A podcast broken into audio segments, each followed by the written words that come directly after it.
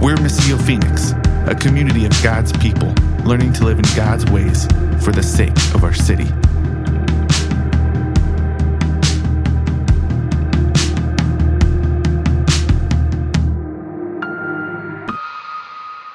So go ahead and turn to Luke chapter 2. We're actually going to be giving an overview of the first two chapters, Luke 1 and 2, this morning. And if you're joining us or it's been a while, uh, know that we have been going through an overview of the Bible so far. So we've been taking this year. Uh, normally, what we would do is we would preach through every single verse of a book of a Bible. We would do an Old Testament and a New Testament each year, and some of the Psalms and something in between. This year, what we're doing is we are moving through an overview of the Bible from creation to restoration, from Genesis to Revelation, from the beginning of all things to the renewal of all things. Notice I didn't say the end of all things, renewal of all things, right? And so that's what we've been doing, and we've been in the Old Testament so far this whole time. And this morning, we get to one of the gospel accounts. We get to open up in Luke and see the coming of the promised rescue the coming of Jesus, the birth of Christ. And I know it's August, it's not Christmas time. And we're doing a, the birth of Jesus sermon. So that's weird, right? It's not weird. this is what our whole faith is built around? It's all the Bible has been pointing forward to and looking forward to the coming of this rescuer. And everything that happens after that is also looking back at that point when Jesus came to this earth, when he lived, when he died, when he rose again. That, that that culmination of those events altogether is one climactic moment that has changed history for all time. And it's given us hope for life, even after death. So that's what we're looking at this morning. So in Luke 2, I'm going to read for us, I'm reading out of the CSB this morning, from verses 25 through 38. We're going to hear about, at this point, Jesus has been born. And I'll backtrack, we'll give some overview of how that happened. But Jesus has been born, and there are two people in particular who see him when his family, when his parents, Mary and Joseph, bring him to the temple. So they go to the temple. This is part of their custom, their practice after a child was born, and they would go and they would uh, think about like child dedication, only not as lax as we do it, right? And so they're going to the temple where there's certain ritual, and this is what we see two people, Simeon and Anna. We're going to zoom in on what they say.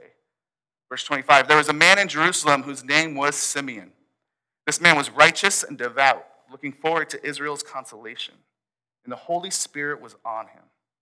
It had been revealed to him by the Holy Spirit that he would not see death before he saw the Lord's Messiah. Guided by the Spirit, he entered the temple. When the parents brought in the child Jesus to perform for him what was customary under the law, Simeon took him up in his arms, praised God, and said, Now, Master, you can dismiss your servant in peace, as you promised. For my eyes have seen your salvation. You have prepared it in the presence of all peoples, a light for revelation to the Gentiles, which means all nations who are not Israel, and glory to your people, Israel. his father and mother were amazed at what was being said about him. Then Simeon blessed them and told his mother Mary, Indeed, this child is destined to cause the fall and rise of many in Israel, and to be a sign that will be opposed. A sword will pierce your own soul, that the thoughts of many hearts may be revealed. Verse 36 There was also a prophetess, Anna, a daughter of Phanuel of the tribe of Asher. She was well along in years, having lived with her husband seven years after her marriage and was a widow for, for 84 years. She did not leave the temple, serving God day and night with fasting and prayers. At that very moment, she came up and began to thank God and to speak about him to all who were looking forward to the redemption of Israel. This is God's word. Father, we ask that as we look at your word this morning, that we would see the wonderful work of salvation that has come through Jesus, that we would see your great love for us, that we would see how you are still at work in our lives and in your world today, and that we would see our part in that. By your grace, by your Spirit, and the power of Jesus, to the glory of the Father, we pray these things. Amen.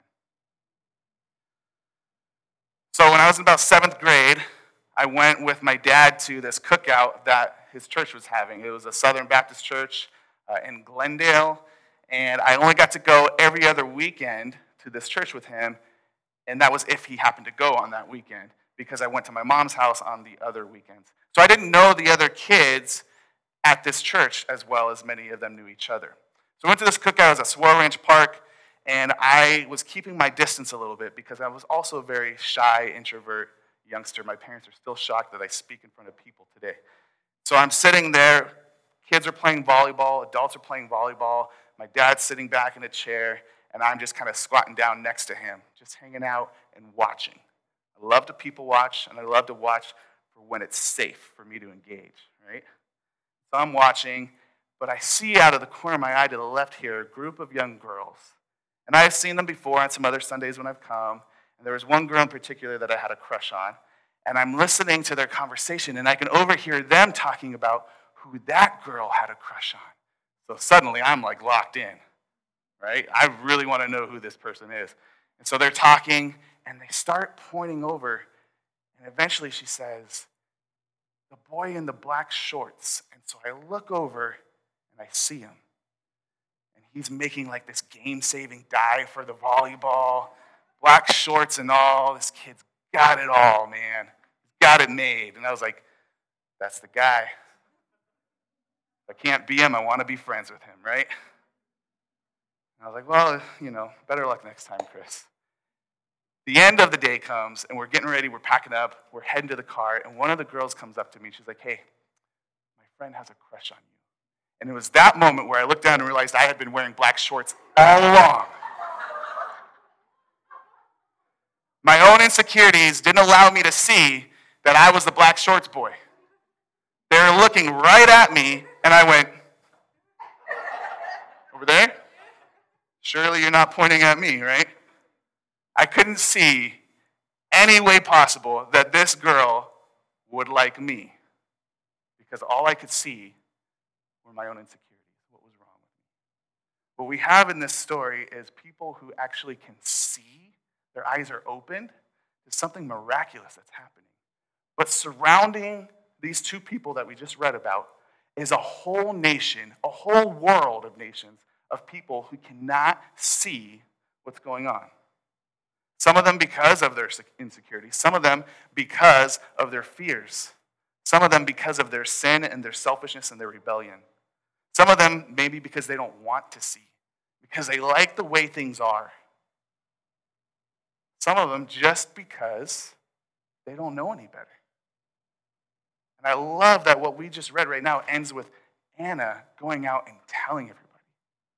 Like Simeon's like, this was great. I could die a happy man now. I've seen the promised rescuer come into the world. And Anna's like, this is great. I've seen the rescuer. Let me tell everyone who hasn't seen.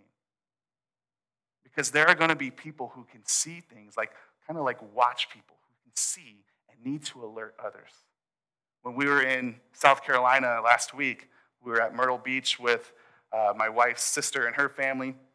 And so my brother in law and I were at, at the shore with all the kids. So we had six kids. They have three girls. We had three boys.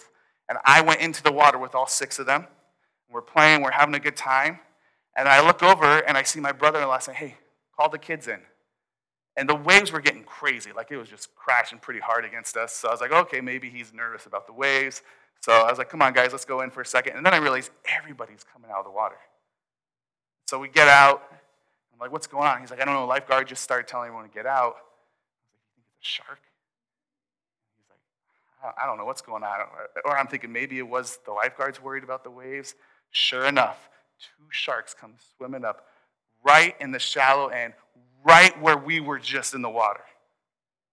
I had no idea. I couldn't see it because out there in the water, getting hit by the waves, just having a good time, totally oblivious to it. But thank God that there's someone out there watching who could see, had a better line of sight and vision than I had and could warn everybody. They were like five foot sharks. I don't know what kind they are. I'm not an expert in, yeah, terminology or anything. So, but the, yeah, these two like five foot sharks. So I don't know if they were full grown or babies. Either way, their teeth were massive, and uh, they swam right by where we were. So we need to be a watchful people. God is at work in his world today still. And a lot of times we don't see it because our eyes are focused on ourselves. That's our insecurity. We're focused on what's going on around me. God, why aren't you doing this in my life? God, how come this is happening to me? God, why can't I get this together? Right? Or maybe we're so focused on the brokenness we see around us. What's happening in this world? What's going on with this country? Like, how could people think this way? Why are people doing this? Why is our government? And that's our focus. And we miss how God is at work doing something miraculous. So you have a whole nation of people, Israel, who have been waiting, and they've been prepped for this their whole lives, for generations. Their grandparents and their great grandparents were telling them one day God promised that a Messiah, that's this anointed king, this special rescuer from God, would come and set all things right and rescue you, Israel, because you've been oppressed and enslaved by all these other nations. Right now, it's the Roman Empire. You've been prepped for this your whole lives to watch for this Messiah And they all miss it. Here's the worst part many of them miss it because they are holding on to their religion so tightly. They are holding on to their tradition and their customs. I was just having a conversation with Tim right before we started here, up here on, on this little platform. And we were talking about something he heard in a podcast. I should have warned you, like, when you talk to me, I'm like, I'm, that's going in the sermon, buddy. He, he, he said that this comment was made in the podcast where someone said something to the effect of, like, um, when, when sometimes our tradition is being passed on, instead of the fire of God being passed on, it's ashes. Did I butcher that? Pretty good, right? Okay. What, what does that mean? It means the, the life is gone. It's been all burnt up, and you just get the, what remains on the outside, right? Just the ashes passed on and not the fire fire of God, the presence, the, the power, what he's really doing at work. So you had Pharisees, the religious elite people, who were trying so hard to follow all the right rules and obey all the right laws and trying to keep other people in check too. And yes, there are some of them who were a mess and they were trying to use that just to get themselves a position of power. But there were many of them who were actually really trying to follow God. But they were so fixated on following all the right rules that they couldn't see that God was sending a rescue to the most unlikely. So let's back up to Luke 1. And what we're first clued into is a separate part of this family. Not Mary and Joseph, but another couple, Zechariah and Elizabeth.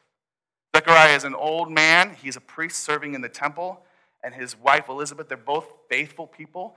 They love the Lord, we're told.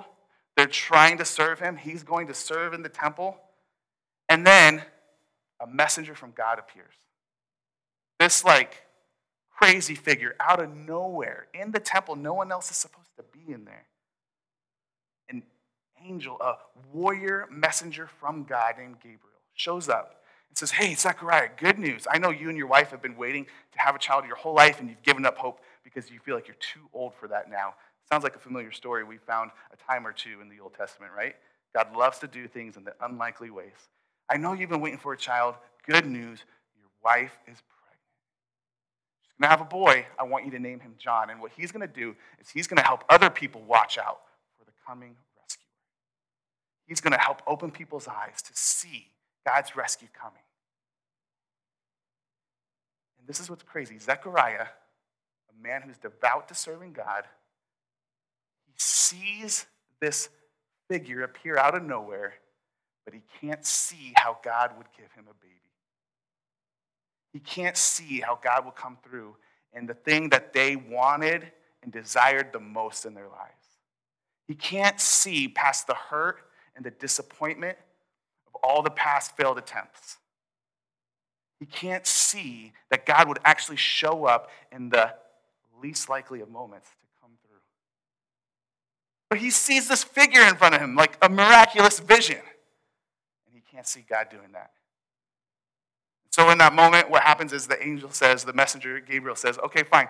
Since you didn't believe me and I have come from God to give you this message, your mouth's going to be shut up until the baby's born.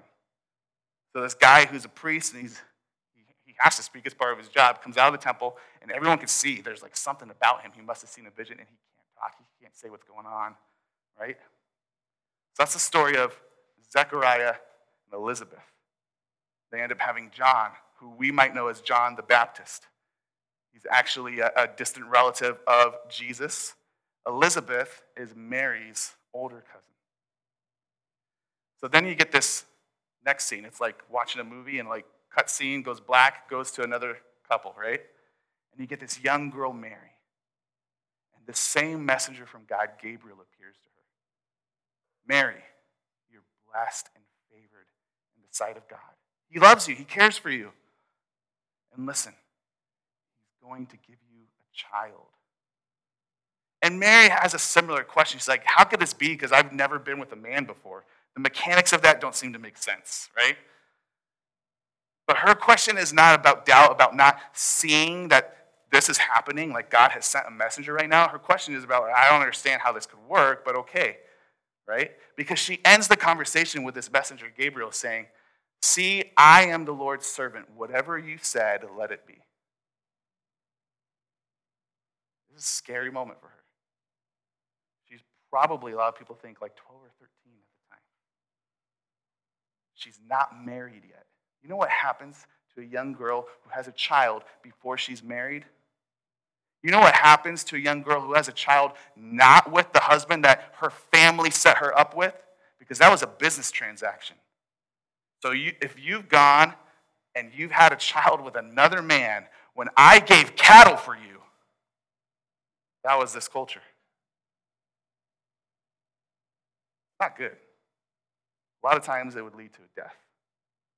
This is a scary moment for her. What does she do when she goes and tells Joseph, the guy that she's engaged to be married to, hey, I'm pregnant? And he's like, that's not mine. Right?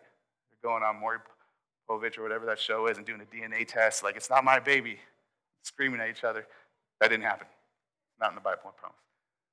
This, this is a moment of like, this is crazy. And yet she sees God is up to something. She accepts it whatever you say, I know it's from the Lord, let it be. She sees it. And then she goes and she visits her cousin, Elizabeth, this older woman. And she's already like six months pregnant at this time. And the moment she comes in the door, Elizabeth sees what her husband could not see God at work. And not only that, but the child inside of her, John, the one anointed by the Spirit to prepare the way to help people see the coming rescuer, in the womb starts dancing around for joy because the presence of God is coming in the womb of this young girl. And so Elizabeth starts praising, like, Who am I that the mother of my Lord would come visit me? This is her young cousin. She has no status over her. She probably saw her as a young infant crying and maybe even helped change her. She recognizes there's something bigger than Mary going on here. God is at work through the most humble, lowly, least likely person ever. God's at work here. How could they see this? And Mary starts letting out this praise, this song of praise. How could God see me? Of all people. Why would he choose me of all? We sang that song, right? Like, what were the words in that song? Who are we that you would save us? Who are we that you would send us? God loves to work in the least likely people. And why is that? One, I think partly to show off. right? Like, this is obvious it's not from these people. Like I said, my, my family's still like, this dude talks in front of people. Like, it's obvious it's not me, right? The one is it's God's power on display. But two, I, I really think that when God does that, what he's doing is he's inviting all of us to recognize we are all the low, least likely of people. That all of us, see, the problem is the people who don't see it, the worst, the ones who never have their eyes open, The ones who, by the end of Jesus' time here on this earth, 33 years, he's still trying to convince them, and he starts to get even more forceful with his language, more blunt, more straightforward, and they still aren't buying it. Those are the people who think they've got it all together. They don't need to see anything else because they've done everything they need to do in themselves. They're not looking for a Savior because they think they've done it themselves. The least likely people, the lowly people in society, the people no one would expect this from, know that they're in need and they see God's at work. They see God because they've gotten themselves out of the way. God, I don't know why you would do this through me, Mary says, but, but you're here. You see me. May that be our prayer. God, I, I don't know why you see me, but you see me, and let us be astounded by that. And because you see me, help me to see you more clearly. Help me to see what you're doing, how you're at work in this world. God, help me to go out and to share that with other people, like the lifeguard on the beach, like Anna, the prophetess. God, you've opened my eyes, and there's so many people who still have their eyes shut. We're given this, this call, this mission, this purpose, that when God opens our eyes, it's not just so that we can die happy, but it's so that we can actually take that and share that and, Lord willing, help open the eyes of others around us. This whole theme of seeing, seeing Jesus for who he really is, it's all throughout Luke 1 and 2. So I encourage us all to read this in your own time. Read all through, both chapters. Uh, read all of Luke, really, but we're, we're going to keep covering it. So read those two chapters, and you see this continue over and over again. What happens? This messenger, he goes and he shows up to a bunch of shepherds out in the field, and they see this miraculous vision. Again, the lowly, humble people. The shepherds that everyone just set them aside from them because why? They stink. They're hanging out with animals all day, right? And they're doing a job that servants do. And a messenger chooses to show up, God chooses to send a messenger to them to say, hey, the king of the world is here now. God is restoring his kingdom. And they see and they believe and they, they go to visit, they go to see for themselves. Then you have that moment with Anna, with Simeon, and then Jesus, as he grows a little older, we're told it, it kind of fast forwards again, cutscene again. Jesus 12 years old, back at the temple. And this is crazy to me uh, as a parent, but it gives me a little bit of like grace as a parent. They leave, and it takes about a day's journey before they realize he's not with them. I've been left at a soccer practice before when I was a kid, uh, but thank God it didn't take a whole day for my parents to come back and find me. They, they're a whole day out, like, wait, Jesus, the Son of God, this miraculous birth, where's that guy at right now? I guess we should go back and get him. So they go back and they're like, hey, doing? He's there teaching in the temple. He's teaching grown people. And like, where were you? Don't ever do that to us again. You scared us. This is the Chris Preview translation. I'm paraphrasing here. But they tell him, don't do that again. And he says, why were you searching for me? Shouldn't you know that I would be doing my father's work? That I would be in my father's house? He's essentially saying, This is what I came here you want to seek me, you know where to find me. If you're looking for me, you know where to go. I'm about the work of the Father, the work of God, bringing restoration, reconciliation, wholeness, renewal to all the world. Teaching people what they're missing, helping them to see what they can't see all in the scriptures. It's been pointing to him this whole time, and they're missing it. So he goes, This is where I'm at. You know where to find me. Here's the challenge to us, Missio. What places are we trying to look for salvation in? What places are we trying to look for rescue or hope or joy in? And the hard part is that some of us in here might be actually looking right where we think we should be looking right? But here's the thing when we open this as a textbook to study, we're missing it. we're not seeing Jesus. When we open this, this is God's word given to us. This is his address to us that he wants us to see, hear, and know him personally. We have a much better shot. When we're searching for Jesus, for salvation, for rescue, for favor from God by doing all the right things externally, obeying all the rules, following it to a T, we might be missing it. But when we humbly come and say, God, I am a wreck and I need you, who am I that you would save me? And yet you see me. Now, listen, I'm not saying that gives us a free pass to not follow the rules, right? What I'm saying is we come to Him in a different posture then, and we see more clearly our need and then we see more clearly his amazing grace and love poured out on us, which then gives us the actual power and ability to follow and obey. Part of that following and obeying, this is the beginning of Jesus showing up. Let's fast forward again. Cut scene. Jesus has already died, he's risen again. He appears to his followers, his disciples. He says, I'm going to go prepare a place for you, but this is what he says first.